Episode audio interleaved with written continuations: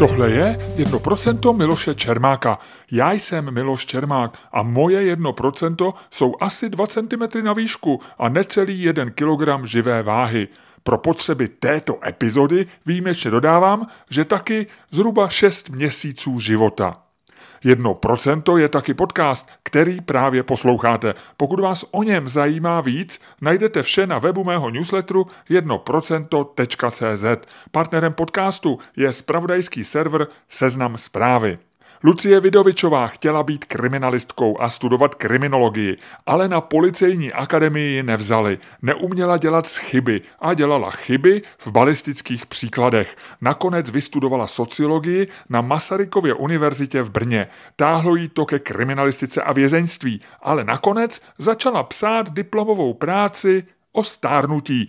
Dnes je přední českou expertkou v oblasti sociologie věku a stárnutí. Působí v Brně. Podcast jsme natočili v Praze, kde byla naskok mezi cestami do Dublinu a New Yorku, což běžného smrtelníka samozřejmě unaví. Takže možná i proto, když jsem se jí zeptal, jestli by chtěla být nesmrtelná, odpověděla, nejsem si právě teď úplně jistá ale o nesmrtelnosti jsme také mluvili. Mimo jiné i o tom, jak se zkoumání prodlužování lidského života v poslední době přesunulo ze sféry šarlatánství do oblasti opravdové vědy. Ale znamená to, že se budeme běžně dožívat 100 či více let? Poslouchejte. Pokud bychom opravdu žili déle, museli bychom asi předefinovat to, co nazýváme stářím či seniorským věkem. Lucie Vidovičová tvrdí, že například s diskriminací zaměstnavatelů se lidé začínají potýkat už po padesátce. Takže jsem se zeptal, co vlastně stáří je a jak ho definujeme. A proč odborníci říkají, že stáří je dnes takzvaně feminizovanou zkušeností.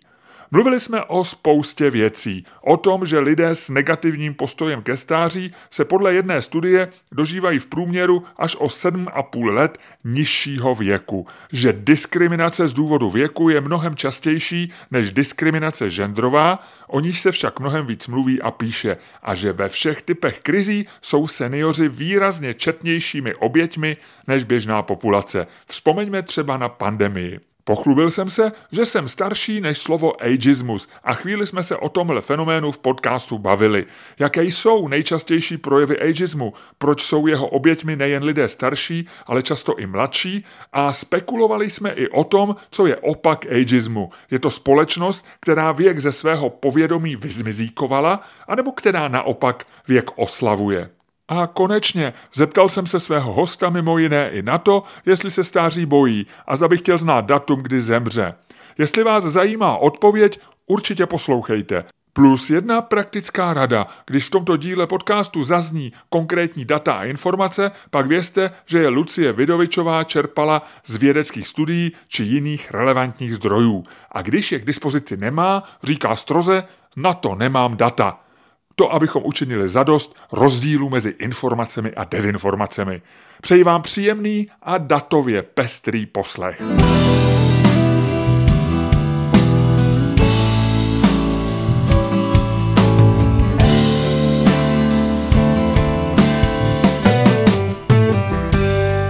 Přeletáte právě z Irska? Ano. Jaký byl let? Krásný, bylo to byl rychlý a spolehlivý.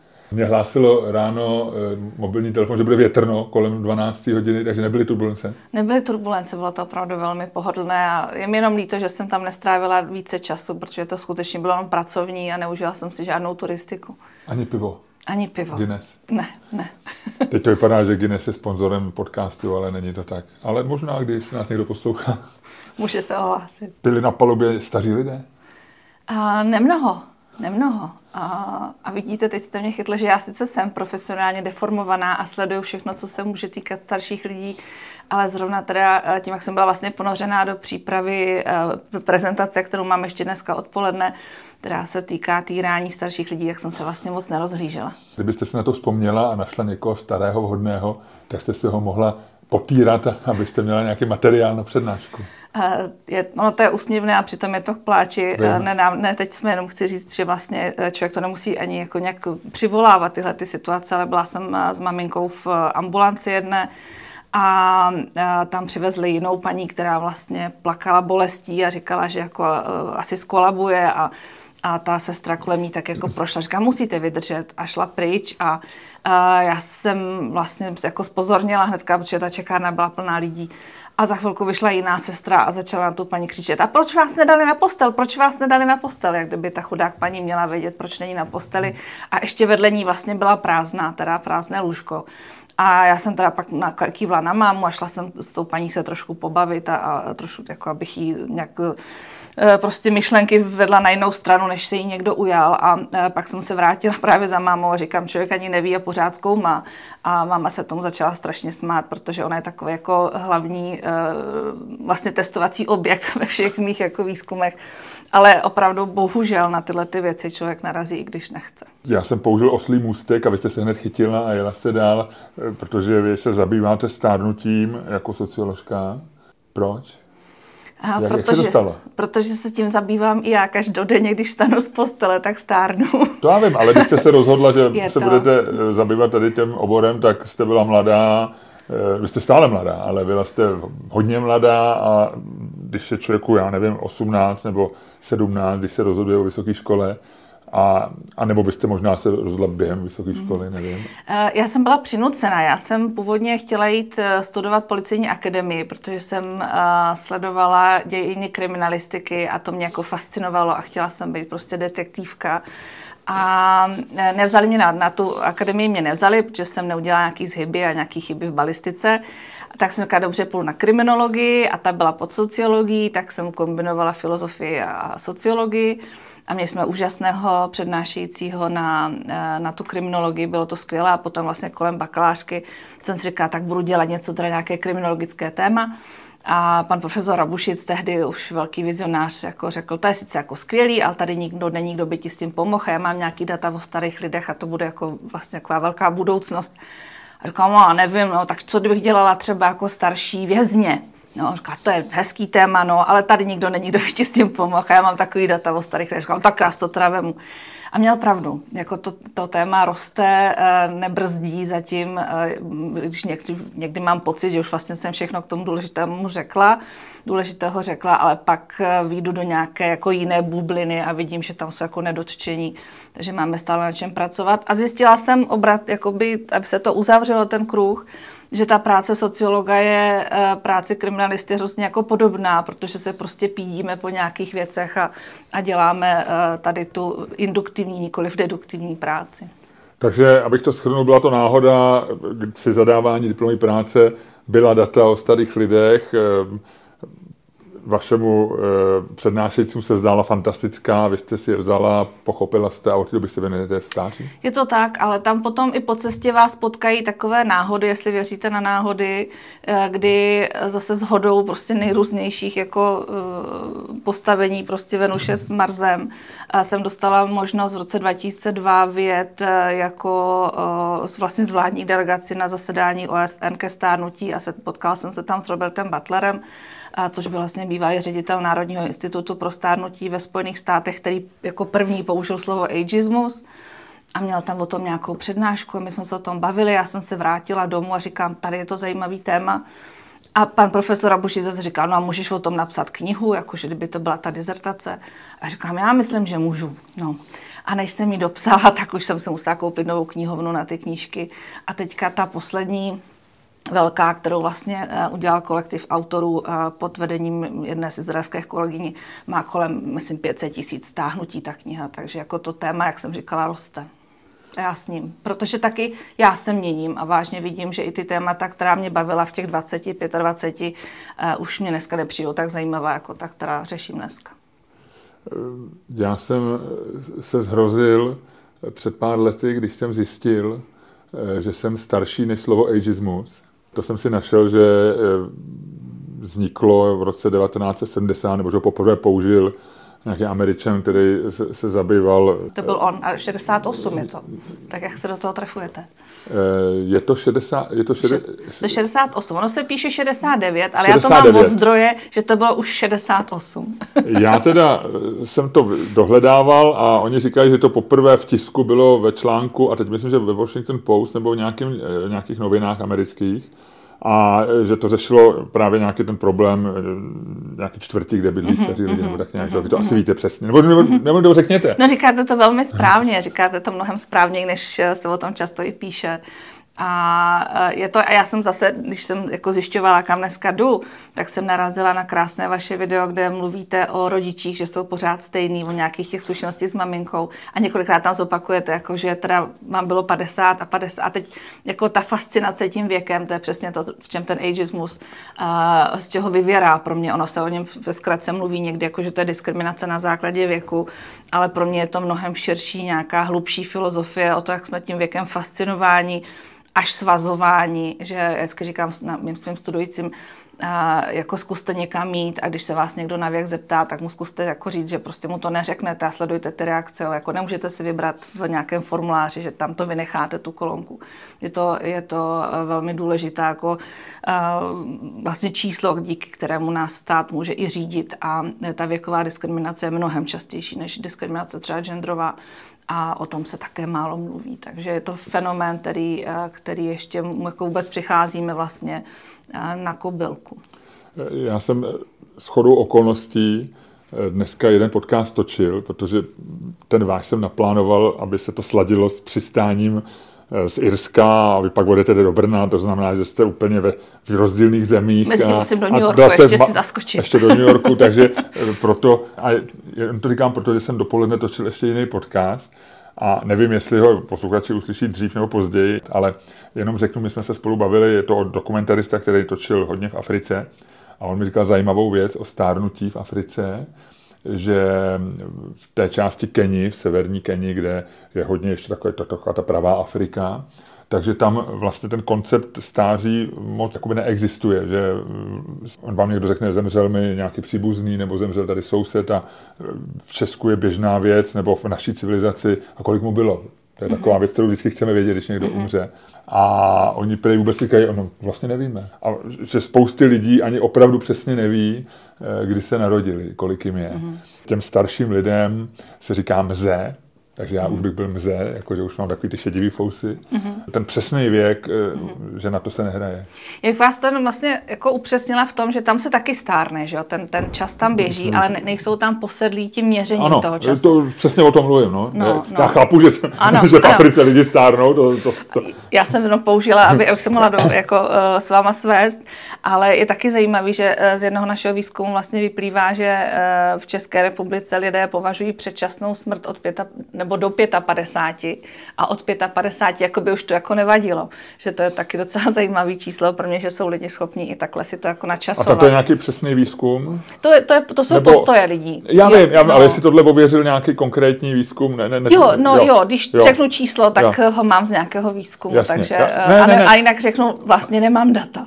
Ono, rozumím, ale jestli je to takový nějaký váš intuitivní pocit, nebo jestli to ověřil výzkum, eh, vy jste zmínila nějakému stand-up, kde jsem mluvil o, o když jsem zdůraznil, že mi je 50, v té době tady ta knížka pak možná dám, která, ale tady to je osahaná, najdu vám lepší, že nám myslí byla Černošku, kterou jsem si jako napsal k 50 nám. Takže ta určitá posedlost vě, věkem samozřejmě je, ale a teď jsem zapomněl, co jsem chtěl říct. Vy jste říkala... Taky máte ADHD? Určitě. No ne, já to už je demence stařecká. no to, to je, vás už by to mohlo to, zajímat. V tom se často chybuje, že se někdy právě ADHD zaměňuje za demenci. A to je, ta, to je moje další jako fascinující, pro mě nové fascinující téma, protože jsem si ho taky teďka na stará kolena jako nechala diagnostikovat. A pak jsme s kolegyní uh, Alex Vrbelovou, teď se omlouvám, jsem zkomula i příjmení, a vlastně připravili takový první jako český text, který se tomu věnuje, protože jako z ADHD nevyrostete. To znamená, že i v domovech pro seniory máme lidi, kteří mají ADHD. Možná mají nastavený nějaký schopnosti, jak to jako schovávat, jak to manažovat, ale může to ovlivňovat třeba schopnost, jak, jak s nimi můžeme komunikovat, nebo způsob, jakým třeba jako pracují. A e, vlastně se o tom vůbec nemluví, jako by, jako by neexistovali.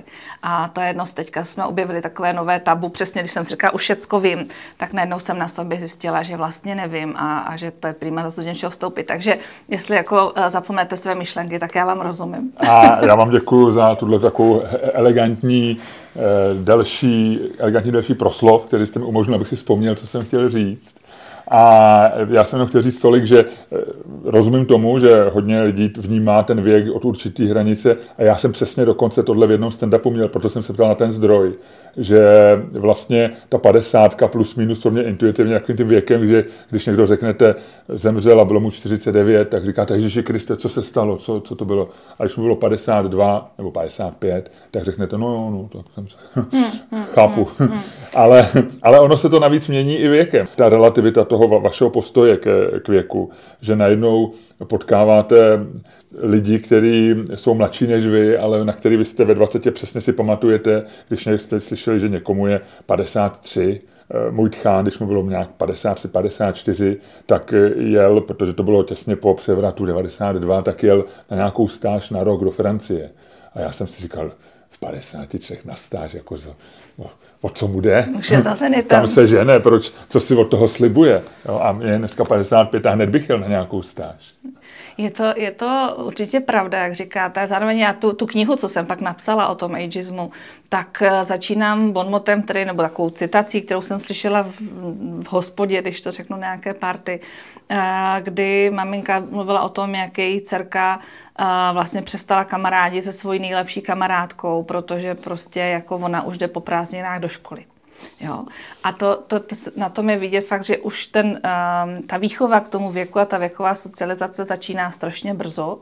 Uh, ve škole to je s námi jako, že máme takzvaně věkově jako segregovanou společnost. Do školy jdeme se lidma stejného věku, v práci jsme s lidma stejného věku, v domově pro seniory jsme s lidma ze stejného věku a nemáme moc šancí se jako o těch ostatních uh, věkových skupinách učit a zároveň um, ta, ta jako význam té věkové informace je, je v různých jako věkových skupinách, um, je to dynamické, mění se to.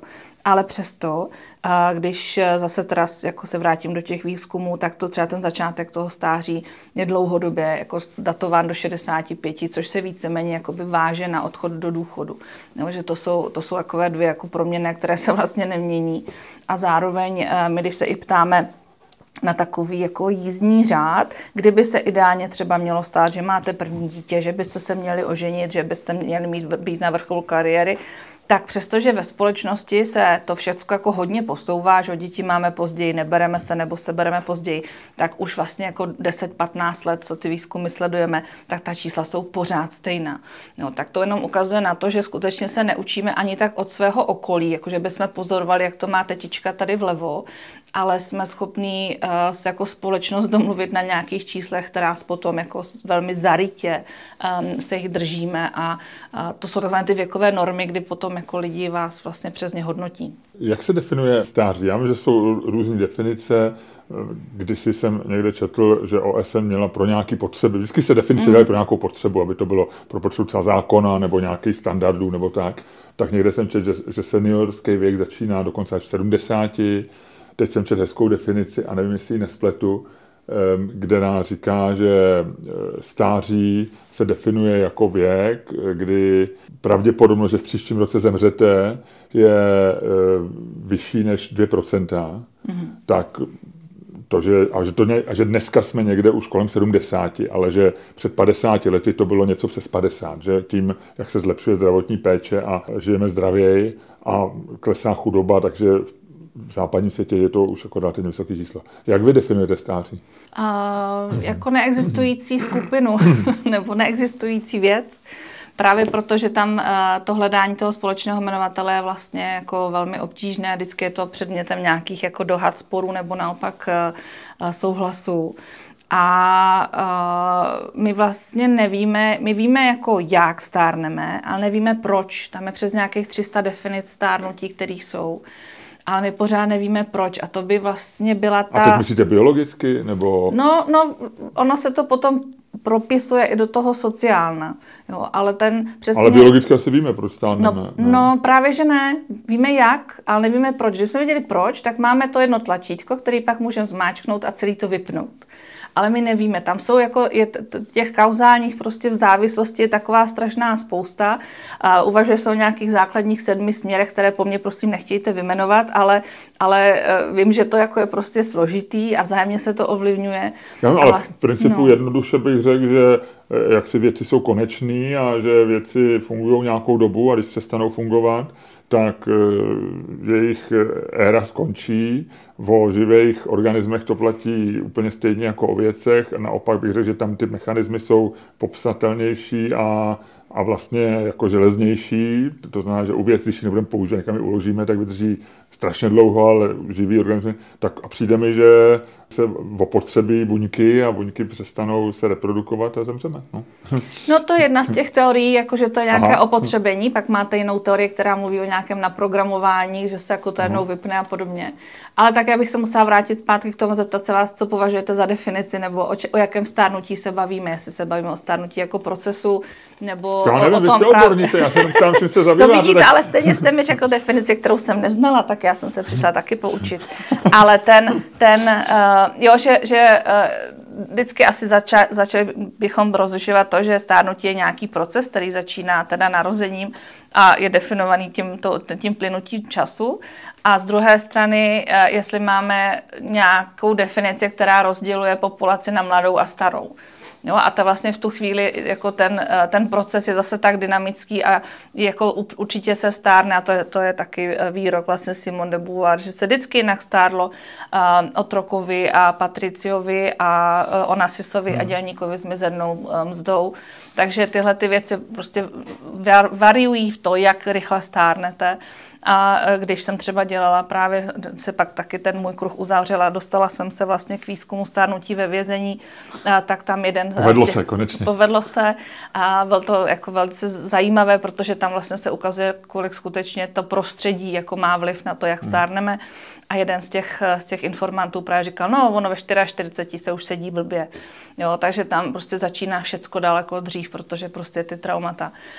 Na jednu stranu je to jakoby horší zdravotní péče nebo její dosažitelnost.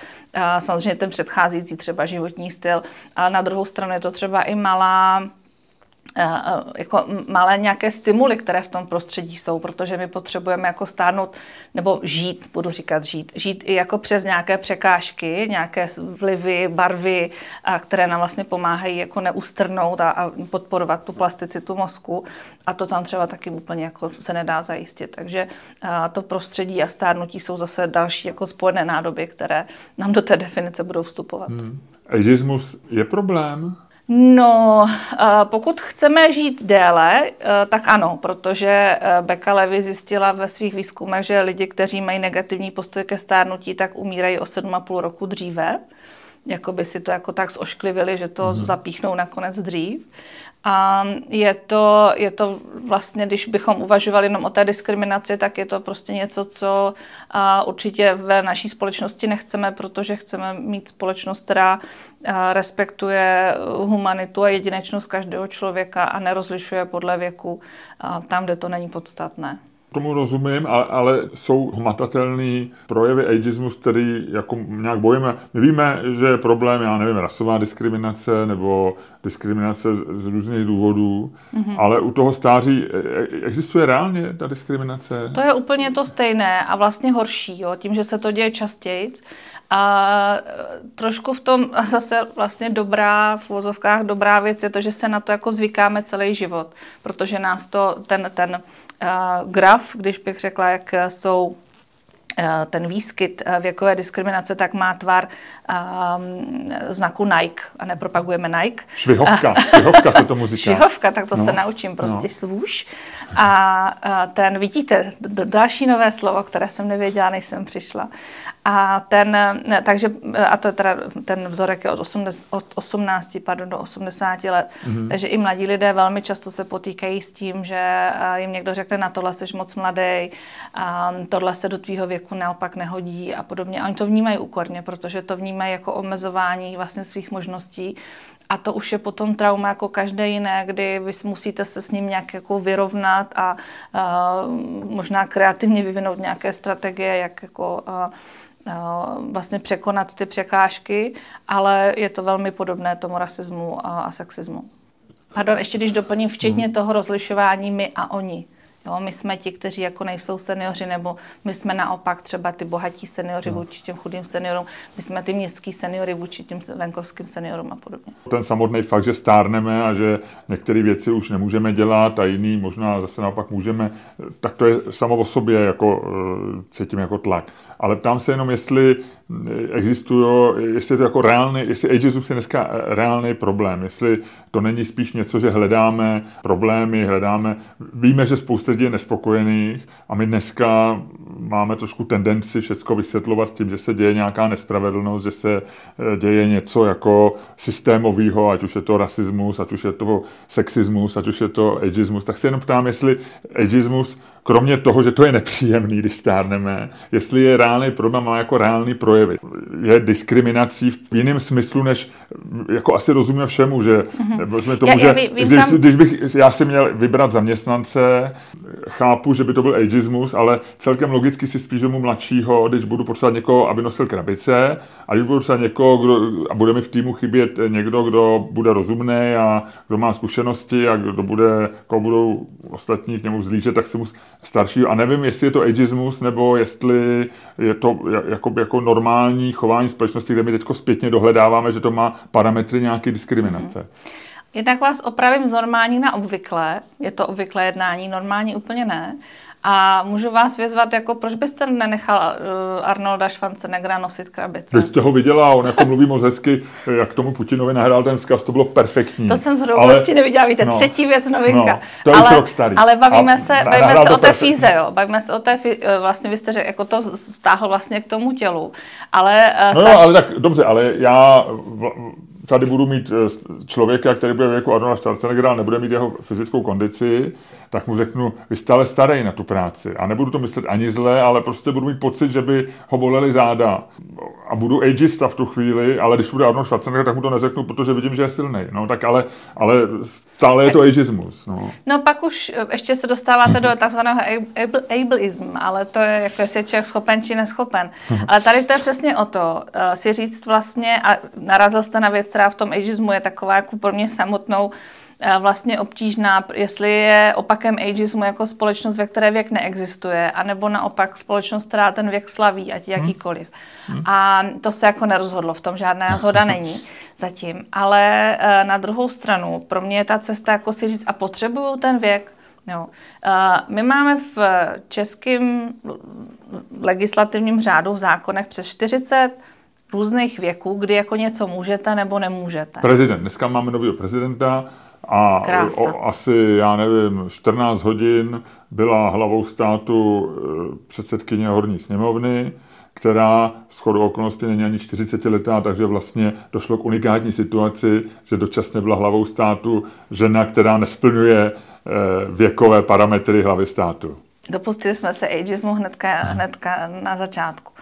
Ale ten fenomén je, vlastně vy se jdete večer jako lehnout a je vám 17 a ráno se probudíte a je všecko úplně jinak. A jeden z těch příkladů, který taky eh, studující vždycky předkládám, je, jestli vzpomněte, to je taky teda pár let dozadu, kdy parta mladíků spálila ten eh, kostel v Gutech, takový nějaký dřevěný kostelík nedocenitelné hodnoty. Mm-hmm. A jednomu z nich, který uh, vypadal nakonec, že byl vlastně asi jako hlavním organizátorem, tak chyběl snad týden do těch narozenin. A v tom trestu to udělalo jako rozdíl několik let. A to jsou vlastně ty věci, které, a já proto nemám řešení, prosím, nechtějte ho po mně, ale podtrhuje mě to nebo ilustruje mě to ten význam té věkové informace. A pro společnost je to samozřejmě jednodušší mít tyhle ty nastavený, všichni to víme, všichni to známe. Ale pak jsou věci, kdy třeba právě na tom trhu práce, a to je další, další věc, kterou vždycky studentům ukazuju, je to pár let dozadu, ale ne mnoho, vyšel inzerát, kdy nějaký noční klub hledal tanečníka do věku 28 let. Takovéto inzeráty jsou prostě proti zákonné, protože věková diskriminace na trhu práce eh, je zakázána a eh, to eh, břemeno dokazování leží na straně zaměstnavatele a vám je 29 a vy byste je mohl žalovat a chtít vlastně po nich dokázat, že nejste jako schopen vykonávat tuhle tu práci. Takže je to trošku i o tom v vozovkách zdravým selským rozumu, ale anebo reflexi že to by mělo být trochu ještě hlubší než ten zdravý selský rozum. Skutečně potřebují tam tu věkovou hranici, anebo spíš hledám člověka, který jim jako dobře udělá tu práci. A ono to je... Není to jenom formalismus, že jako jsem špatně nadefinoval inzerát a měl bych tam napsat, e, neměl bych tam psát věkovou hranici, ale pak si to člověka prohlídnu, v duchu si řeknu, hm, tak ty jsi kamarádem moc starý, nahlas řeknu, my se vám ozveme a nebudu ageista, ale ve skutečnosti jim jsem. No minimálně neporušíte zákon, jo, když tam jako nedáte, nedáte ten věk, ale uh, uh, je to hluboce v nás a prostě máme hmm. nějakou představu o tom, jak by ty lidi měli fungovat. Ale ta představa může být taky strašně falešná. To zase uh, vezmu příběh z jiného výzkumu, který jsme dělali s umělkyněmi staršími 65 let. A to nejsou takové ty klasické jako celebrity z novin časopisů, takže ty jejich tváře lidi moc neznají, ale jejich obrazy se prodávají prostě za 100 tisíce. A ona právě vlastně hovořila o tom, že vešla do nějakého obchodu a chtěla si koupit svetřík a ta prodavačka jí řekla, tady pro vás paní nic nemáme, tady je to všechno drahý. A to jako zamává s člověkem a to zamává se sebehodnotou, začnete jako sebe pochybovat o těch věcech. Zrovna tak můj eh, student, eh, který začal studovat v 70 a skončil v 74 eh, teda doktorát, tak když vlastně propukl covid a to je člověk, který běhá na sněžku a, a je takový jako nezmar, a, tak mu, a okamžitě samozřejmě se chtěl zapojit, mu řekl, no nemůžete, vy jste jako ohrožená skupina, vy jako, a říká, ale já jako nejsem přece, já potřebuji být užitečný, jako ne, nezavírejte mě. A uh, hodně jsme to s ním tenkrát jako o tom se bavili, že, že to fakt jako cítil velmi úkorně, protože prostě si najednou připadal, že jako co se stalo, jako že najednou proč už to není ten borec, co jako běhá na tu sněžku. A, Ale a... stejně tak úkorně se můžu, abyste říkala, že ageismus je, i když se mladý člověk cítí, mm-hmm. že ostrkovan, že je mladý, a zrovna tak, už se to zmínila, máme hranici, kdy můžeme řídit auto a někdo, kdo je super chytrý, šikovný a zodpovědný v 16, může říct, ale já se chci zapojit a jezdit autem a vozit eh, rodiče někam nebo vozit sestru do školy.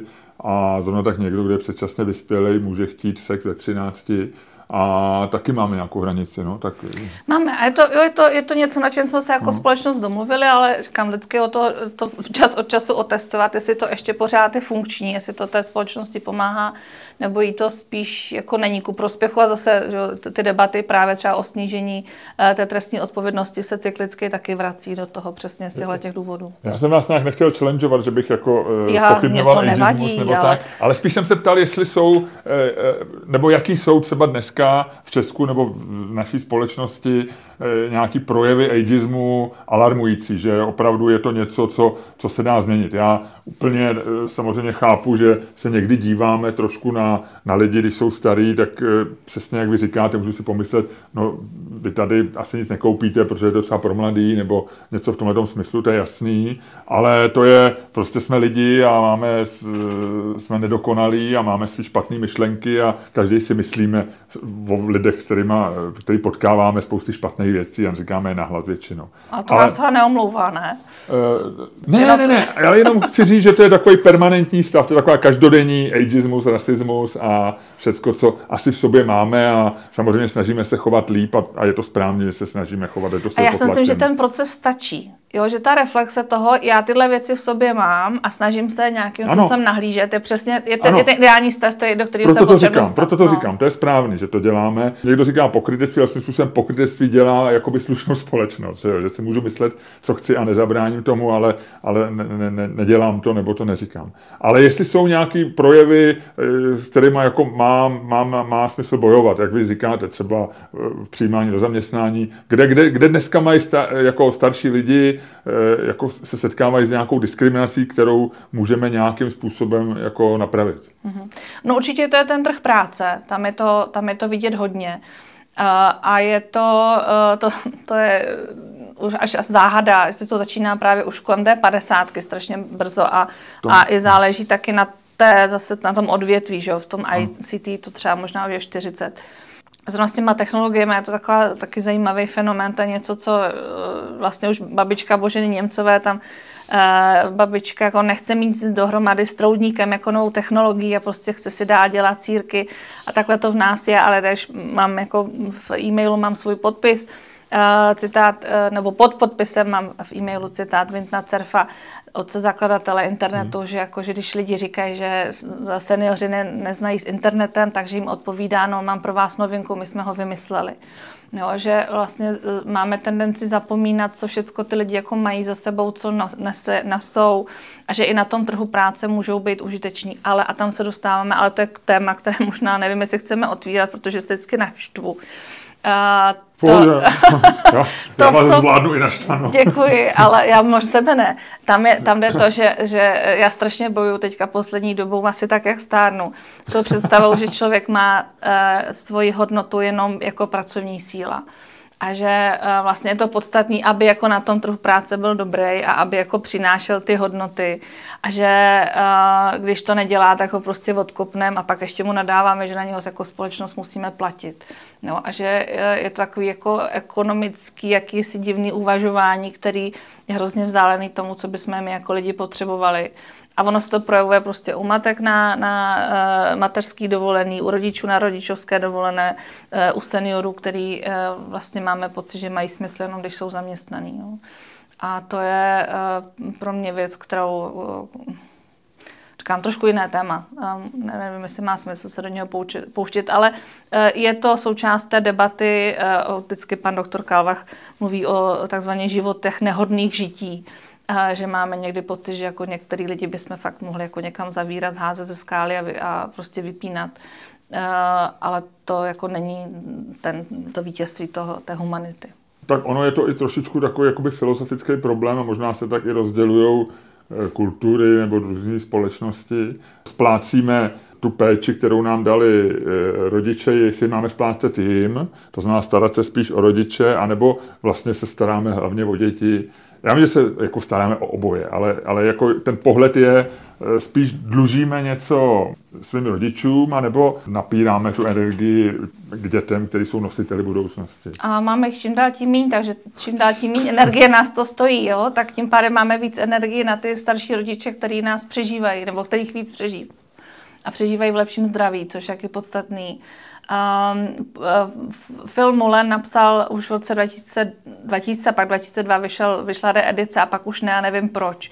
Um, Imaginary Time Bomb, Why Aging is not a Social Problem nebo Economic Problem. Mm-hmm. Jo, o tom, že, že uh, je to um, takové jako strašidlo, který používáme, že to jako neunesem a neuplatíme.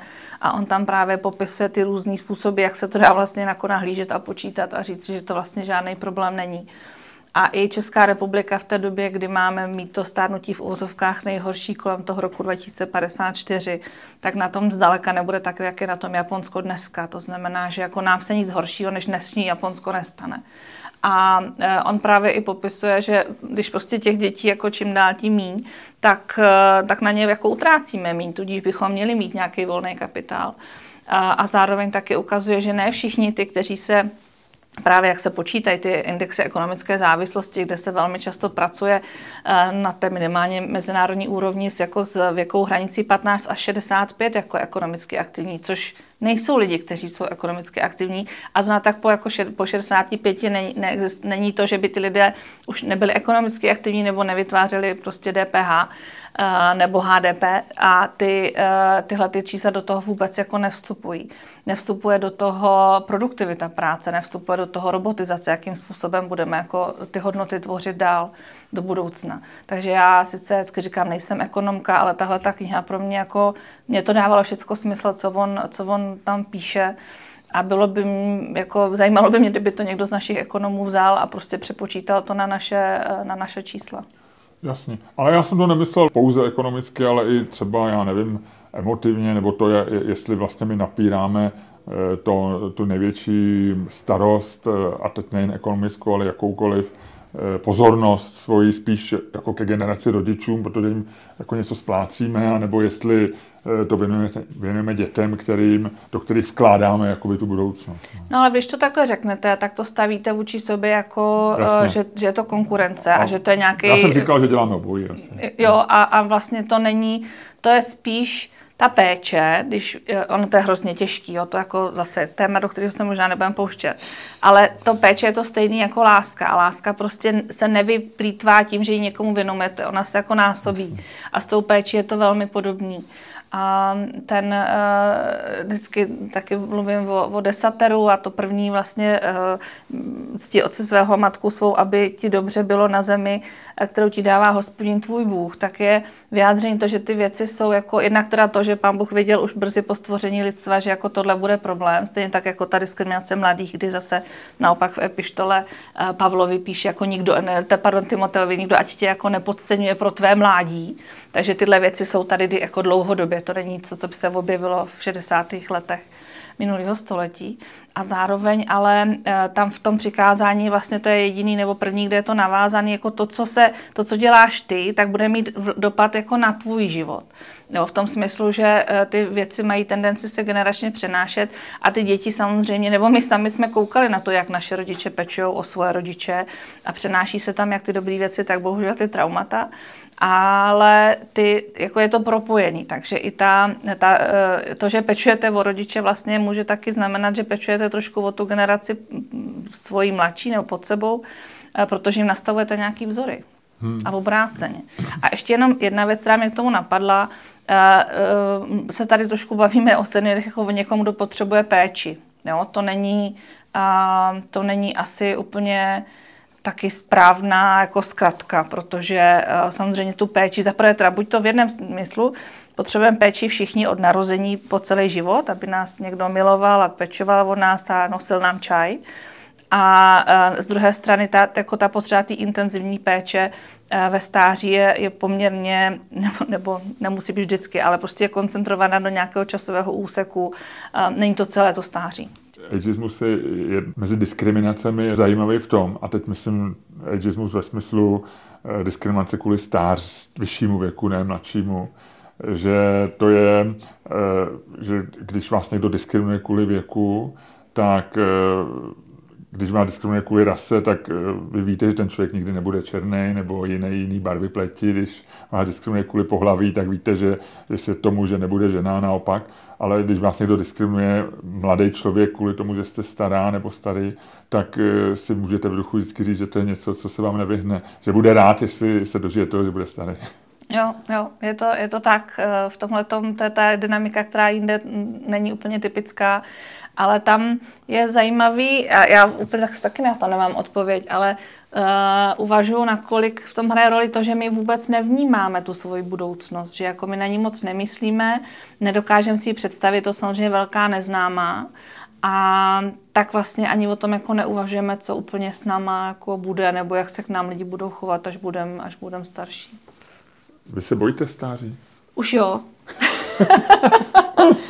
Vy si ještě, já to neměla říkat, to budou studenti poslouchat, ale uh, ty, ty uh, děláme vždycky takový jako dotazník na začátku, když začneme hmm. přednášet a na konci a uh, sledujeme, jestli se ty postoje někam posunuly a většinou to bývá k tomu horšímu. ale protože najednou jako víte věci, o kterých se třeba neměli potřebu přemýšlet. A já vždycky, když jsem nastupovala, když jsem teda začala vlastně ta témata studovat, tak jsem dělala hodně to aktivní stárnutí a jaká je to jako radost a že to jsou prostě super věci, že se dožíváme toho dalšího věku, což jsou. No ale uh, pak jsem jako teďka prostě procházela, nebo procházím těma pečovatelskýma povinnostma a uh, začala jsem chodit do domů pro seniory a začala jsem prostě vnímat i ty věci, které tam jako úplně nejsou tak radostní a, a eh, prostě jako teď už někdy řeknu, že stáří je kurva, no, to ne, si to nevystřinete. Ale jako jo, je to, je to uh, takhle. Ještě mám totiž pocit, že uh, takový to moudrý, nebo to není správně, ale takový to jako stáří, který chceme, uh, nebo vidíme jako inspirativní, je stáří, který se dokáže vlastně vyrovnávat s těma těžkostma. A to je úplně uchvatná věc, kterou jsem fakt pozorovala u lidí, který jsem obdivovala, který jako nesli ty, ty obrovské těžkosti, ať už fyzické bolesti, osamělost, všecko možný hmm. covidy. Jo, a, a prostě dokázali to jako dnes jakousi noblesou a říkala jsem si až jako, že snad musí mít i jinde jako toleranci bolesti, protože já prožívám tohle, to, co oni, tak jako já už nevím. A, a tak ještě uvažuji, jestli to stáří nebo ten proces v sobě nemá něco, co jako pomáhá trochu otupovat ty, ty ostrý hrany toho, co ten život nám jako přináší, ale možná, že v tomhle jako se pletu. Ale jsou zase taky nějaký neurologický výzkumy, které tímhle tím třeba vysvětlují, proč jsou starší lidi někteří náchylnější vůči podvodníkům. Jo, že to je vlastně podobné jako princip nějakého jako varování něčeho, jako něco, něco je špatně. Ten výzkum, který byl dělaný, tak oni jako testovali uh, tváře, které vypadají jako trošku podvodně a že ty lidi toho nebyli schopni jako vnímat. A což samo o sobě je samozřejmě eticky jako velice zajímavý experiment. Hmm. Nicméně oni vlastně říkají, že to je podobný princip, který jako uh, vlastně trošku jako otupuje to stáří, aby jako dokázalo nést některé těžké věci. Takže doufám, že se vlastně toho nemusím tak bát, protože prostě dostanu nějakou sílu, jak tohle všechno překonávat, až přijde ten čas, takhle s tím trošku počítám. Jasně, že ve 40 člověk prožívá stáří mnohem větším strachem, než když mu je 70 a už mu tam naskočí nějaký hormony a změny v tom, který ho uklidňují. Tak jako když máte medikaci eh, proti bolesti, takže... Medikace stáří, no, tak Medi- to je taky to novinka, to bychom si měli patentovat. takže takhle by to mohlo fungovat. A já takhle to, to, na to to nemám data, ale jsou to má taková drobná pozorování, kdy jako fakt vidím, že eh, spousta lidí to takhle dokáže nebo to takhle má a, a takže vlastně se tak jako nebojím, protože vím, že s tím točí stejně nic neudělám. Hmm. Jo, že to, nebo ha, a teď se narážíme na to, jestli se s tím dá něco dělat nebo ne. Protože uh, nám zase výzkumy říkají, že se jako dá a že to z 50% jako je na tom životním stylu a že to jako 50% je hodně. Jo, ale přesně to rozhodnutí, jestli si teda dám tu čokoládku nebo nedám, je jako za mý, uh, ano, tady leží před námi čokoláda, uh, tak to je jako vlastně za, za Dáte mou... si? Ne, děkuju. Já ji uh, ne, ne, Je japonská. No takže je vlastně vyladěná pro možná staré lidi. Je to, ano, určitě. Možná v tom je nějaká... Opravdu nechcete? Nějak, ne, děkuju, jste, jste laskav. Ale ten, teď už, já jsem nevím, proč jsem řekla čokoláda, ale teďka vím, proč jsem se na ní koukala celou dobu. Eh, že, ten, že vlastně to, to, to vědomí, kolik času ještě máte před sebou, eh, je jako není dostatečně eh, silný argument pro to si tu čokoládku jakoby nedat, nebo teda prostě, samozřejmě můžete si dát čokoládku, když si budete potom vyběhat, což já se svým ADHD neudělám. Jo. Tak teď to vypadá, že lidi, co jsou sportovci, nemají ADHD, tak to taky asi nebude, ale prostě já, já to napínám jinými, jinými směry. Um, takže, ten, uh, takže lidi, co jako se třeba bojí stárnutí, tak vlastně mají, mají šanci s tím jako něco udělat. Um, a někdo, kdo se nebojí, tak to prostě přijme, jak to bude. Problém Česka je v tom, když jsem se díval na e, grafy, tak my máme vysoký věk dožití dneska průměrný. To jsme, řekl bych, srovnatelný s evropskou špičkou, s nesmrtelnými Švédy a dalšími. Ale máme nevím jestli největší, ale určitě jednu z největších rozdílů mezi tím kvalitním životem a životem. Že máme největší podíl nekvalitního života. Samozřejmě všichni se bojíme smrti, ale samotná smrt je věřící se uklidní tím, že je čeká věčný život a, a Bůh. E, nevěřící si řekneme, e, nečeká nás nic a tak je to v pořádku ale to, čeho se bojíme, je nějaké utrpení. A myslím si, že to, co pro Česko se dá říct, je, že ta doba toho utrpení je možná příliš dlouhá. Uh, jenom vyjasním, že to, o čem vlastně mluvíte, je naděje dožití ve zdraví, což je ten indikátor, ano. který se k tomu používá. O čem se nemluví, je, že tenhle ten indikátor není daný objektivním zdravím, ale lidé sami říkají, jak se cítí. Ano. A to, jak se cítí, eh, odráží taky to, že Česká republika je jedna jako z nejpesimističtějších nebo nejméně šťastných národů, jako který, který jsou sledovány.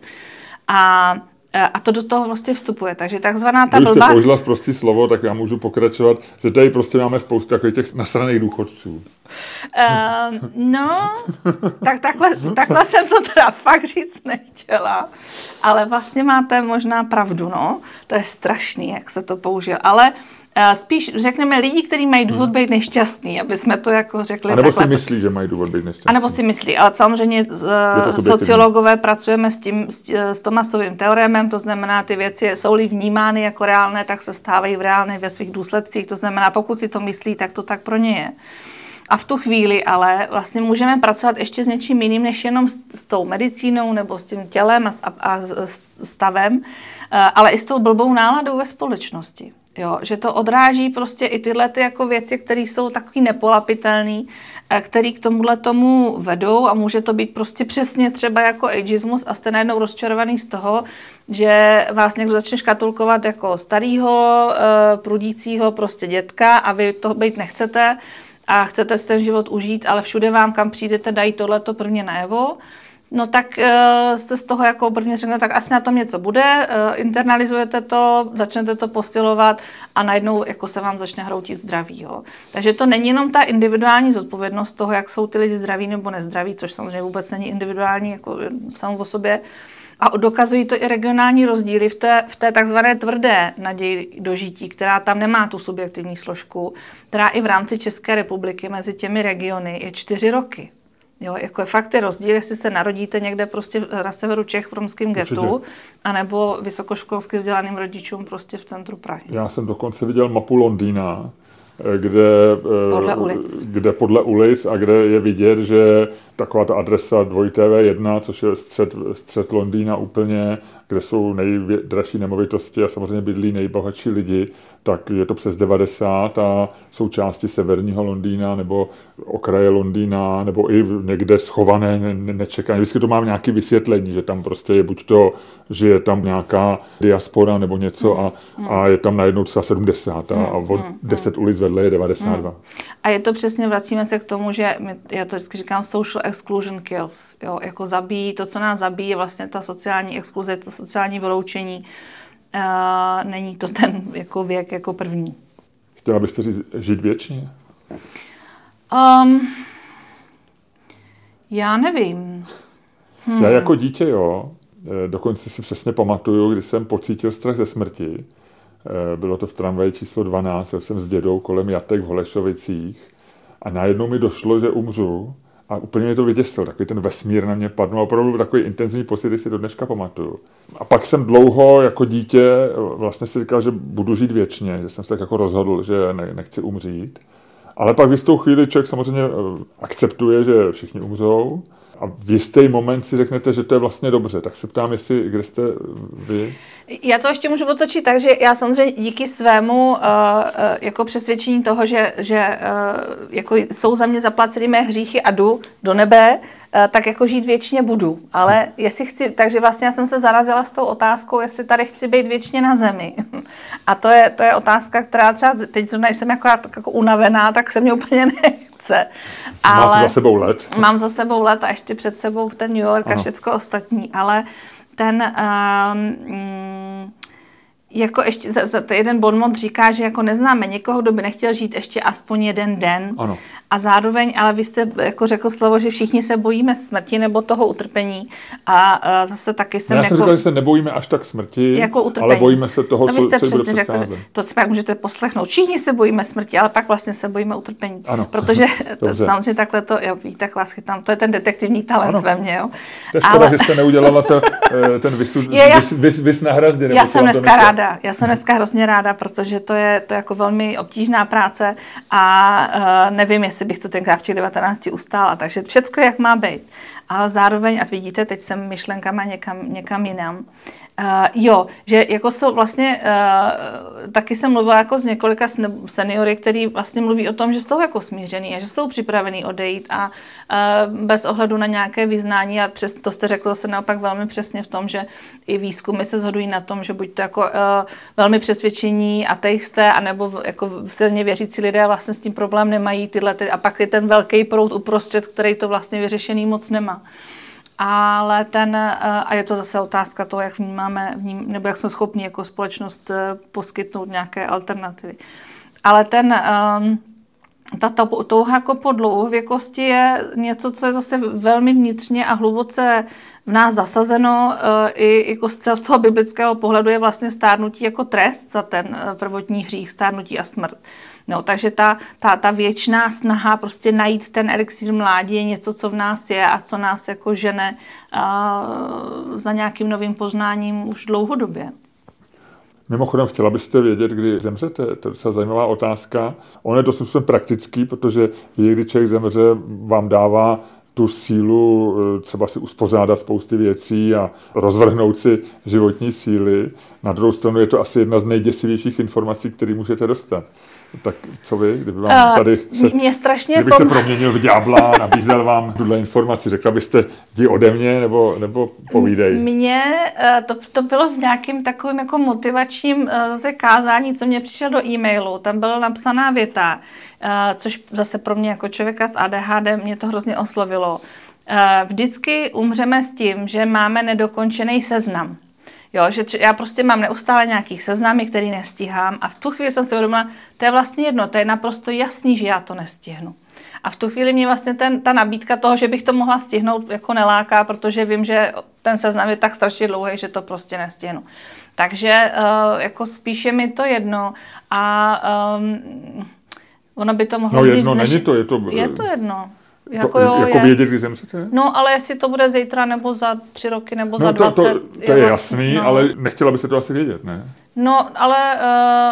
Uh, hm, já teda to, ne. No, jako já nevím... Uh, to stejně se to nedovíme, taková hypotetická Já vím, no, já vím. Jo, ne, vy jste moc hodný na to, abyste ty informace věděl, nabízíte čokolády. A no, tak asi jako tohle nej... Jo, tím jsem chtěla říct, že vlastně to vědět jako nepotřebu a, vlast, a chápu, nebo nevadilo by mě, kdyby teda, nedej bože, mě tady prostě teď vzala tramvaj, až budu odsát odcházet. Jo, no, že... buďte opatrná, tady se blbě přechází teda lidská, takže tak buďte... jo, já to, to, opatrná budu, to slibuju, ale... Až dojdete do Brna, tak zavolejte. dobře, dobře. Dáte to potom jako e, vlastně popis toho podcastu, jak to dopadlo. Spíš se bavíme o tom společenském rozhledu, co se socioložka. Nicméně ta biologie je důležitá u stárnutí. Jsme zmínili to, že bohatí lidi se dneska usilují o to, aby žili věčně nebo investují do toho peníze. Firmy jako, já nevím, Google a další mají svoje divize. V Silicon Valley jsou firmy, které speciálně se zabývají jenom tím, jak nabídnout lidem delší život. Vím, že se konala konference v Praze dvakrát nebo třikrát Singularity University a při, přivezli jsem eh, takového jednoho z lidí, já jsem zapomněl jeho jméno, ale bylo mu 50, to vypadalo na 80, měl strašně dlouhý fousy. Obrede Gray. Ano. A ten říkal, že budeme žít, že už my, co jsme v sále, budeme žít do 120 a pak se bude žít do 300 let, za už za 50 let, nebo tak Pokud to byl opravdu Obrade Gray, tak by musel změnit výpověď, protože on vždycky říkával, že, jako, že se dožijeme tisícovky a ty lidi, co se dožijí tisícovky, už se narodili a dneska jim je kolem 50. Myslím, že to bylo ale... trošku míň, trošku bych ubral, okay. ale tak to nějak jo, to říkal. Jo. Ale slíbil nám v sále, co jsme, že jako 120 nebude problém. Sledujete? To asi jo. Sleduju, sleduju. A jste znala i... perfektně jméno, podle mého velmi, velmi, řekl bych, karikovaného popisu jste okamžitě viděla, že to je Já Odry... Než jste použil ten popis, že to mohly být dva, mohl to být David Sinclair, anebo... nebo David ob... Sinclaira znám, to jsem četl v knížku, ne, ale tohle byl tenhle ten šílenec. Uh, no. no pozor, pozor, pozor on, byl šílenec, on byl šílenec, ale to tak, jako to je vlastně jako sociologicky strašně zajímavý. Já když hmm. jsem začala tohleto a když vlastně jsem začala pozorovat, nebo sledovat, tak, tak byl skutečně jako považován za šílence a šarlatána. Ale teďka už vychází eh, ten, ty jeho obrázky na titulních stranách renomovaných časopisů s podpisem vizionář. Mm. A to je vlastně taky hrozně zajímavý fenomén, jak to se začíná ta touha po, ne, po nesmrtelnosti um, jako normalizovat uh, ve společnosti. Je to něco, co je vlastně bráno jako, uh, co skutečně jako, co můžeme chtít, protože to je odklon od toho právě Eh, že je tady jakýsi řád, ať už boží nebo přírody, která prostě nás chce eh, postupně jako vyměňovat. A že my máme jako lidi možnost tohleto eh, zastavit díky své jako inteligenci a, a technologiím, což asi spolu souvisí. Takže ten, ta, ta změna toho paradigmatu o toho, že to vlastně jako možný je, že se o to pokoušet můžeme a že si můžeme takhle hrát na bohy, tak, tak je taky hrozně zajímavá. Že se to, jestli chápu, že se vlastně z oboru, který by ještě před pár lety dostal od Jiřího Grigara bludný balván, tak dneska je, se stává regulární disciplína, která bude mít svý magazíny a e, peer review e, práce ano, a tak ano. dále. A zároveň teda, a to teda e, se přiznám, že nejsem úplně jako uh, f, f, informovaná o posledních uh, jako výsledcích, ale vlastně ty, ty jako uh, skutečně uh, Eh, dosažení toho jasného pokroku zatím jako nemáme. Jo? Že to pořád pracujeme s nějakou vírou, že to jednoho dne prolomíme. ale jak jsme se o tom bavili na začátku, to tlačítko jako je ještě v nedohlednu a i kombinace těch sedmi tlačítek, na kterých už jako je nějaká zhoda eh, v té eh, vědecké odbornosti, tak jo, jestli prostě jedno má být vytažený na pětku a druhý na trojku, prostě nastavování těchto těch věcí. Přesně ne? tak tak to jako ještě nějakou dobu může trvat. A, a nebo, a to já nevím, prostě nebo najednou zítra, tak jak ještě v listopadu jsme taky neměli umělou inteligenci, která by si s náma povídala, tak eh, prostě může najednou přijít nějaký klik a, a budeme to mít. No. A tam potom, ale oni na to, tam je fascinující, že oni mají na všechno vždycky odpověď, nebo, nebo právě Obert Grey má na, na YouTube takovou asi hodinovou přednášku, kde se vyrovnává s těma věcmi, které jako člověka napadnou, proč ne a, a jedna z toho je třeba přelídnění nebo právě ta, ten nedostatek jako programu, jako co tady budeme tak dlouho dělat. A všecko to mají jako zmáklý. A, no, oni mají zmáklý. Mně se přesně, když jsem slyšel jeho přednášku, která byla hodinová, byla zajímavá samozřejmě a lidi ho fascinovaně poslouchali, tak on řeší problémy, který by přinesla nesmrtelnost ale má to jeden malý detail, že nikdo netuší, jak ty nesmrtelnosti dosáhnout. Jak, jak vy přesně říkáte, on pověděl, proč by nebylo problém přelidnění, proč nebude problém jako nekonečně mnoho času pro lidi, že budou střílet kariéry. Vlastně má, a, a říká to velice chytře, ale, ale neříká nám, eh, jak se tam dostaneme. On říká, dostaneme se tam tak, když do toho budete investovat. Jasně. Takže on vlastně to jako má, má ten marketingový nějaký, já jako nechci to nějak znevažovat, protože fakt jako nevím, co se, co se může stát. Jasně. A uh, sleduju to jako s, se zájmem, protože to, že oni mají, uh, teď vidíte, přesně říkáme my a oni, jo, jako tam ti vědci a my vědci, ale tahle ta jako skupina, která se tím zabývá a John Vincent o nich uh, už na začátku minulého století, ne minulého století, ne, to ještě nebylo, prostě kolem roku 2000, tak vlastně o nich mluvil jako o různých armádách, které bojují proti stárnutí, vyloženě používal tady vlastně tu válečnou jako uh, Eh, dikci a, a tyhle ty, tahle ta jedna armáda, která se teda snaží úplně jako zrušit uh, umírání, tak uh, na tom pracuje a, a vlastně budují si nějaký prostor, aby uh, měli jako dostatek prostředků a mohli se tomu výzkumu uh, věnovat. Každou chvíli čteme v novinách, v rubrice věci zjistili, že přišli na nějaký gen u koče, které když vypnou, tak kočka trošku omládne, nebo mm-hmm. u myší naopak, když jí dají nějaký hormon, tak ona rychleji umře. Hmm. Jasně, to čteme furt, ale je nějaký směr toho, jak jako biologicky prodloužit život významně, ne těma malejma krokama, že bojujeme s nemocema hmm, hmm, hmm. a dáváme lidem větší možnosti. No tam je, eh, pokud vím, tak jediné, co fakt snad funguje, tak je kalorická restrikce, ale eh, ta, tak, jak funguje v té laboratoři, tak to znamená, že byste, a teď teda fakt plácnu blbost úplnou a omlouvám se za to všem, ale že byste museli jíst prostě jako krajíček chleba Jasně. za měsíc, jo, že to je vlastně nedosažitelná ta restrikce pro člověka. A, a taky, co by to bylo za život? No, dejít jídlo je vlastně štěstí. No, přesně. je to tak, je to tak, já to taky tak mám nastavené. Ale uh, jako nevím, nevím uh, který, který další směry uh, vlastně mají nějaký takovýhle pokrok, který se k tomu nějak směřuje. A hlavně co že ve spoustě těch vědeckých věcí až uh, nějaký jako čas a odstup ukáže, jaký to třeba může mít nezamýšlený důsledky. Jo. A uh, uh, oni samozřejmě a říkají, a to je všem jasný, že pokud prodloužení života, tak samozřejmě toho ve zdraví a nejenom kvůli těm subjektivním vnímáním, ale toho, že skutečně člověk tam nebude mít ty dlouhá období závislosti, ale zatím to naše jako a teď si přirozený prodlužování života, ale tak, jak to máme nastavený, tak vede jenom k tomu, že žijeme tak dlouho, že se dožíváme toho, že dostáváme demence, jo? nebo že se u nás vyvinou demence, nedostává, že prostě se předpokládáme, nevíme taky, z čeho úplně ty demence jsou, tak uh, jo, že vlastně my nevíme, co, co úplně, tam je velká neznámá, co se stane, když jako toho dosáhneme. Jestli tam někde za rohem náhodou není nějaký jako brouskovaný, který, který do toho hodí ještě vidle. No tak jak jste říkala... Velmi odborně řečeno. Vy jste zmínila v jiné souvislosti umělou inteligenci, jenom mě zajímá váš obor, a teď ani nemyslím přímo, vy se zabýváte ageismem a stářím, ale o sociologii eh, ovlivňuje umělá inteligence teď bezprostředně. My se všichni teď poslední tři měsíce za prvé bavíme tím, co všechno dokáže a za druhý přemýšlíme, koho nás všechny nahradí, že jestli třeba už za půl roku nenapíše mnohem lepší otázky do podcastu umělá inteligence. Možná i dneska už by napsal lepší, nevím. Asi jo. No to ale... jste teda trošku drzá.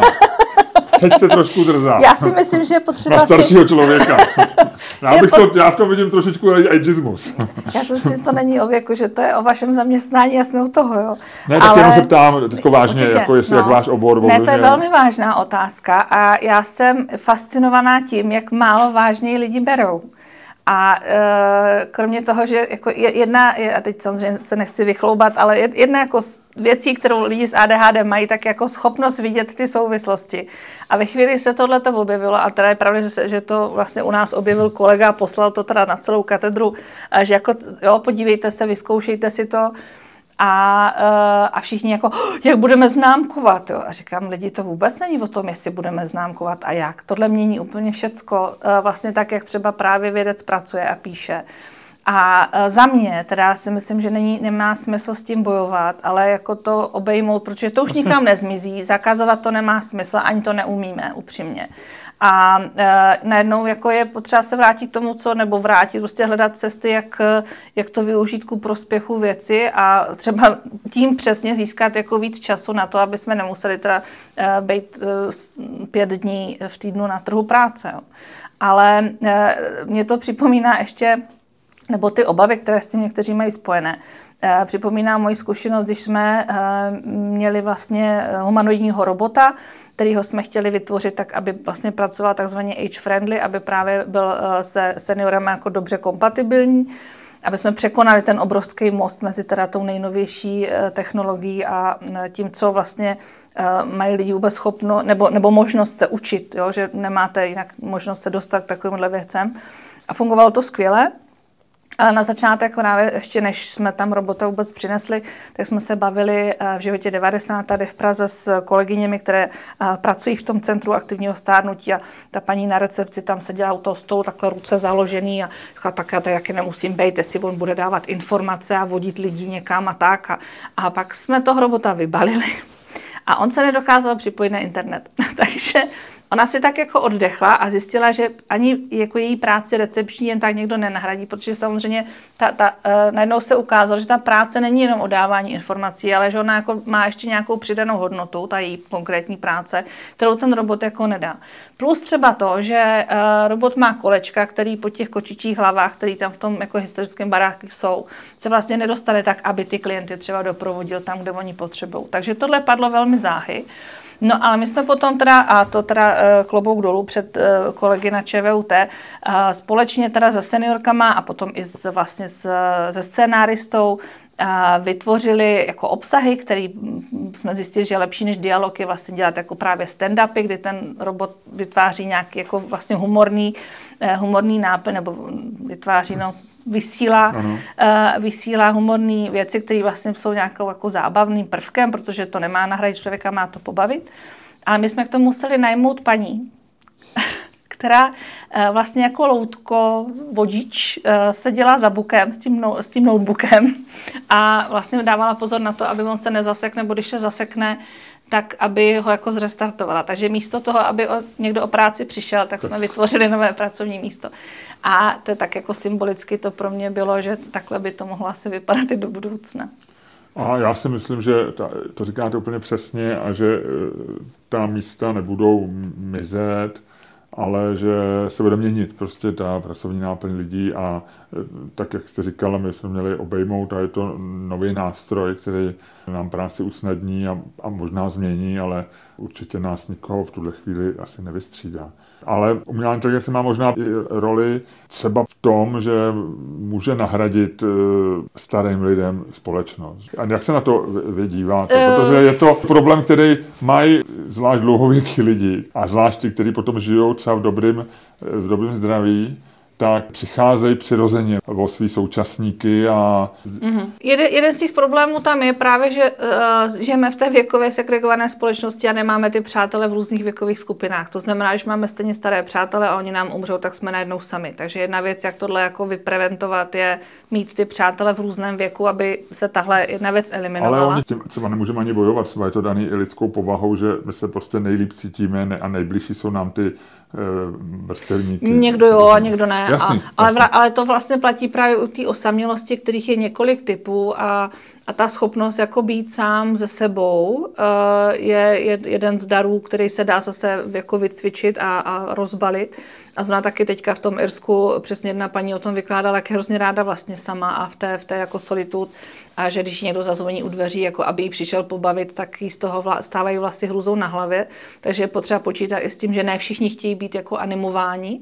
Ale eh, pro mě určitě mají eh, ty technologie smysl, jako já se taky bavím s technologiemi, jako introvert je to prostě technologie pro mě jako za dobrý společník, a, a my jsme měli v projektu úplně skvělou paní Aničku, která e, je prostě odmala velký fan a tam teda vůbec to za ty dámy chodili, tak e, prostě četli sci-fi a, a chodili právě s tím, já teďka už vidím, jako, že jsem se toho dožila, že to fakt jako funguje a že tady robot, s kterým můžu mluvit a četla jsem o to jako děcko a teď to tady vidím. Takže to pro ně bylo jako vel, velká, velký zážitek. Ale paní Anička byla přesně ta, která prostě byla taková fanda do těch technologií, že když se jí robot zeptal, jako, a co vám tady v centru, jako, co se vám tady nejvíc líbí, ona řekla, ty. A kdybyste vyhrála milion korun, co byste si koupila? Tebe.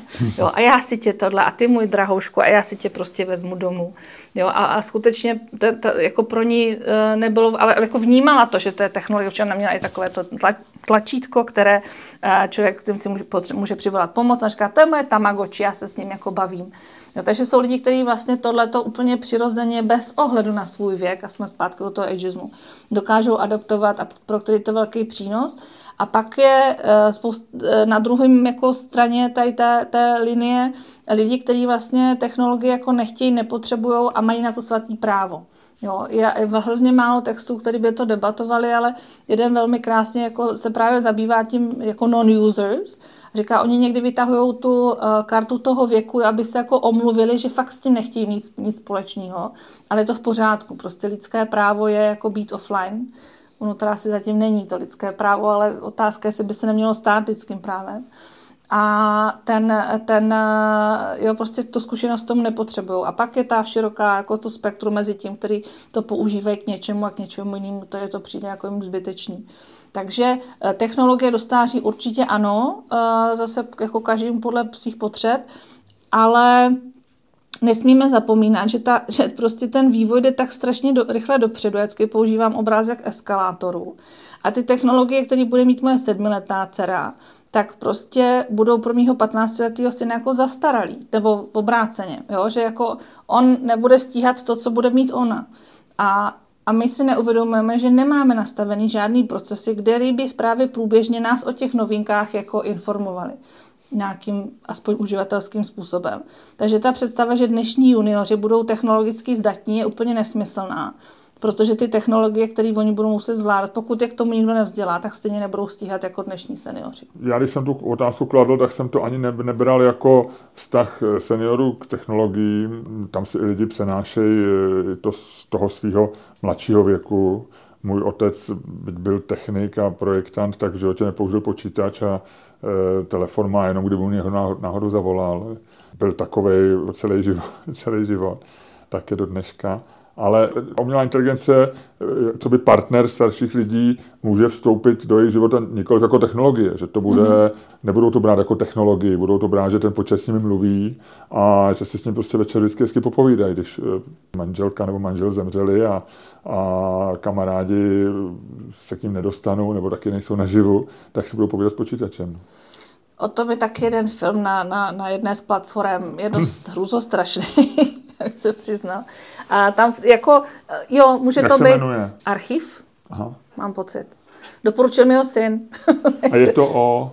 Eh, vlastně o, eh, o tom, kdy, když člověk jako umře, tak se uploaduje ten jeho, eh, jeho vědomí a, no a vlastně takhle, já jsem to možnost, nemyslel takhle, no ne, ale, a máte jasný, jako možnost jo. ještě mluvit, ale pak se najednou ukáže, že to vlastně to, že ono to má nějakou, že přesně to vědomí jako dál pracuje v, rámci té technologie, ano, ano, ano. než ho teda někdo jako vypne nebo se to nějak vyčerpá hmm. uh, a nebudu o tom dál mluvit, protože bych prozradila věci, které jsou tam důležité a člověk musí zažít sám. Ale píšu si archiv a budu se Tak, tak. A ten, uh, Ale je to na Netflixu teda, jo. Já nevím, kdo vás všechno sponzoruje, ale uh, už jsme tady tak měli... po dnešku je to Guinness, uh, vy jste Nike. Nike a, uh, a Netflix. Netflix, tak ano. je to dobrý. A ještě tady pijeme El Grey od Pickvicku. Dobře. A, a, ten, uh, a to japonskou firmu od na čokoládu asi nevysvětlím. Já myslím, že to je dovezený přímo z Japonska, takže by nám ani nepomohlo to, to, to pořádně no. pročíst. Ale ano, a teďka co byla otázka? No, To e, takže pro mě osobně je ta představa, že si jako bavím s technologií a vím, že ta technologie není úplně komfortní, Mhm. mm-hmm. ale to neznamená, že se to časem nestane. No, takže zase vyloučit to určitě jako součást použijeme to slovo péče o seniory nebo součást prostě nějakého společenského života seniorů, e, může se stát. Na čem teď zajímavým pracujete konkrétně? Na nějakém výzkumu mě říkala naše společná známá, že jste dělal zajímavý projekt, že eh, jste měl nějaký oblek, který, když si vem- vemou děti nebo někdo mla, malej, mladší, tak eh, má ten fyzický pocit toho, že mu tělo méně funguje. Jaký podobné věci děláte? No tak na to bychom potřebovali ještě asi hodinku. Tu nemáme, protože my máte přednášku ještě je za to tak. chvíli. Ale eh, těch projektů je teďka hodně, ale eh, jsou to, jsou to samý zajímavé věci, jako vždycky, protože vždycky nás tam něco překvapí a to je to, proč, proč jsem ještě tak úplně nevyhořela v té práci. Ale eh, jeden z projektů, který eh, se ukazuje vlastně důležitější, než jsem si na začátku vůbec myslela, tak je první česká prevalenční studie týrání a zneužívání seniorů, protože ta data neexistovala. Dneska už víme, že to, tuhle tu zkušenost eh, s více či méně jako strašnými věcmi má 29% seniorů ročně, což odpovídá nějakým 325 tisícům eh, seniorů. A uh, já jsem teda úplně jako velmi nahrubu počítala, že to je nějaké 1,5 miliarda jako společenských nákladů ročně. Takže kdybychom potřebovali na důchody, tak můžeme jako přestat týrat seniory a najednou těch peněz bude dost. A kdo týrá seniory? Uh, všichni. A stručně řečeno všichni, každý, každý z těch, uh, tam je, já to teď jako, nech, doufám, že to nevízní, že prostě jsem k tomu nějaká cynická, ale uh, samozřejmě, jak to už s tím dlouho Jasně. pracujeme, tak člověk trošku ne, jako otupí a na druhou stranu pak jako jedu s tou mámou někam, vidím, to je mi z toho zle ještě týden. V té mezinárodní studii se sledují věci od nějakého lékového zneužívání přes vyloženě fyzické týrání, bytí, zavírání v pokojích, sexuální násilí, až po takových úvozovkách jemnější věci, jako že vám někdo nadává nebo nevhodně vás oslovuje. A vlastně v, v celém tom dotazníku není žádná položka, kterou by nikdo nevybral. Mm-hmm. A, takže se všechny tyhle ty věci se dějí a, a působí je jakoby různí lidé. Ten dotazník vyloženě byl designovaný na to, když se to vlastně děje ze strany těch jako blízkých lidí, kteří jsou kolem vás. A je to jenom populace, která je doma. Vůbec jsme ještě nešli do, do zařízení, kde samozřejmě se ty zdroje jsou trošku jinačí. A, takže ten Tyhle ty věci se bohužel, bohužel dějí. A dalším projektem, do kterého vstupujeme vlastně ve spolupráci s jednou slovinskou univerzitou, je dopady covidu do digitalizace. Právě pokračujeme v těch technologických tématech, protože všichni víme, že jako digitalizace se zrychlila díky covidu, ale my nevíme u těch seniorů u koho a jak daleko to došlo, kdo vlastně na tom ještě zůstal, kdo v tom pokračuje, kdo to radši opustil, jaké jsou charakteristiky těchto těch skupin, jestli tam nám něco neuniká. Um, další zajímavé téma, které jsem vůbec netušila, jak bude široké, tak je význam jídla ve stáří protože tam je uh, najednou taky obrovské spektrum toho, co do toho vstupuje od uh, orálního zdraví, schopnosti vůbec něco pokousat, po nákupy, uh, ceny malých, velkých balení, s kým jíte, jak jíte uh, a potom, jakou máte třeba svobodu právě v těch institucích si vybrat třeba, co budete jíst.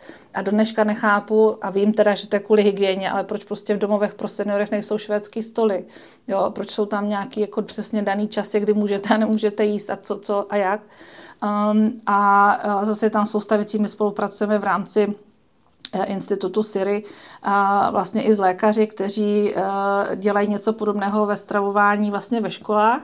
A oni tam přišli na to, že díky architektům zase, že když mají ty várnice, nebo jak se to jmenuje, ty, hmm. ty konvektomaty, prostě jako z, nemají sokly, tak jim trvá o hodinu déle úklid.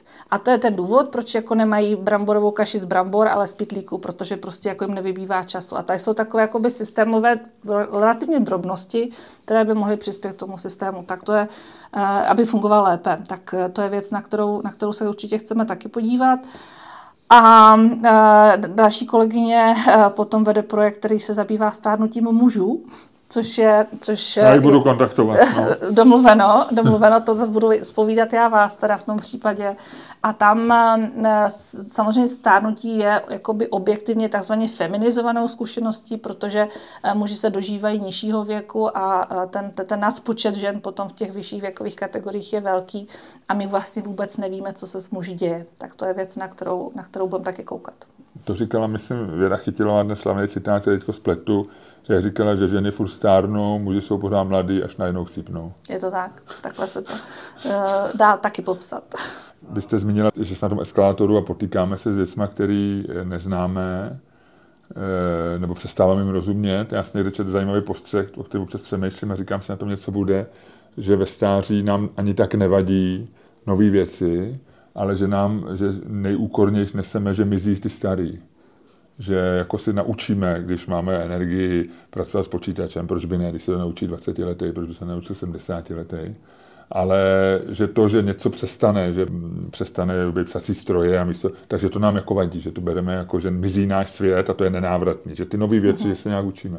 No a teď jste eh, mě připomněl ještě jeden z mých velkých projektů o tom mizení světa protože um, právě ještě v rámci Institutu Siri uh, mám takový podprojektí, který se zabývá tím, jak dopadá klimatická krize na seniorskou populaci, jak se vlastně to jako stýká v čase stárnutí populace s klimatickou krizí a možná, že uh, žádný stárnutí ani nebude, protože najednou tady všichni jako uschneme. A uh, zase ne, tak apokalypsa, apokalypsa je jeden z receptů na stárnutí. Je, no. Bohužel, bohužel. A je jako zase uh, datovým faktem, že, že uh, ve všech vlastně typech krizí jsou seniori jako výrazně četnějšími obětmi, ať jsou to tornáda, uh, záplavy, uh, wildfires, ty požáry.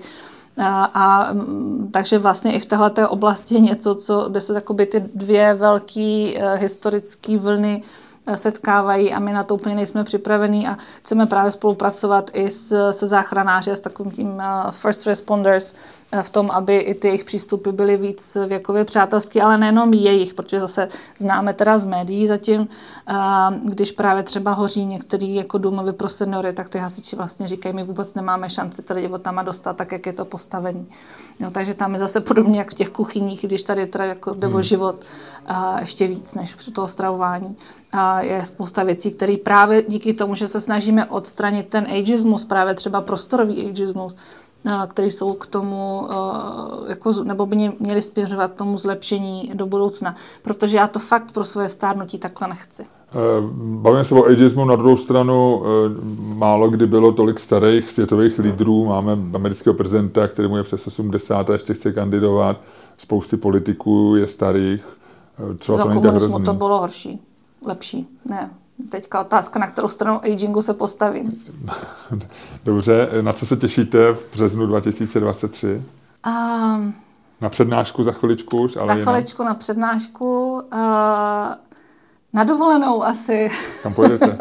a pojedu uh, do, do Emirátů uh, na, na chviličku se si zaplavat a trošku něco udělat pro své mentální zdraví. Musíte vybrat nějaký Emirát, kde není žádný sexismus. A já jeden takovej mám. Poslední otázku dávám každému stejnou. Eh, za deset let bude svět lepší nebo horší? Takový, jaký si ho uděláme. To říká každý a já vždycky chci vědět, jestli bude lepší Ale my se horší. demokraticky na tom zhodneme, protože uh, jako to je fakt, já to teda taky často opakuju, takže se omlouvám, že jako kdo, kdo mě poslouchá, tak už to ode mě ví. Um, jako to se, jaký svět bude, se může rozhodnout dneska jako v, v obchodě jako u kasy, kdy se na toho člověka, který je vedle vás, jako rozhodnete usmát a prohodit s ním pár slov. No ale to by to nesměl být takový dement, víte? A jsme od toho, kde je vejce a kde je slepice. A teď mi jenom řekněte, jaký, jaký si teda uděláte vy svět za deset let? Já se snažím každý den třeba tím, že tady dneska sedím s váma, uh, ho udělat trošku lepší. No. Takže bude lepší za deset let. Uh, nejsem, já nevím, kolik lidí vás poslouchá. Hmm, určitě Takže hodně. to rozhodujete vy. Dobře, tak eh, děkuji a mějte se hezky. Děkuji za návštěvu. Já moc díky za popovídání.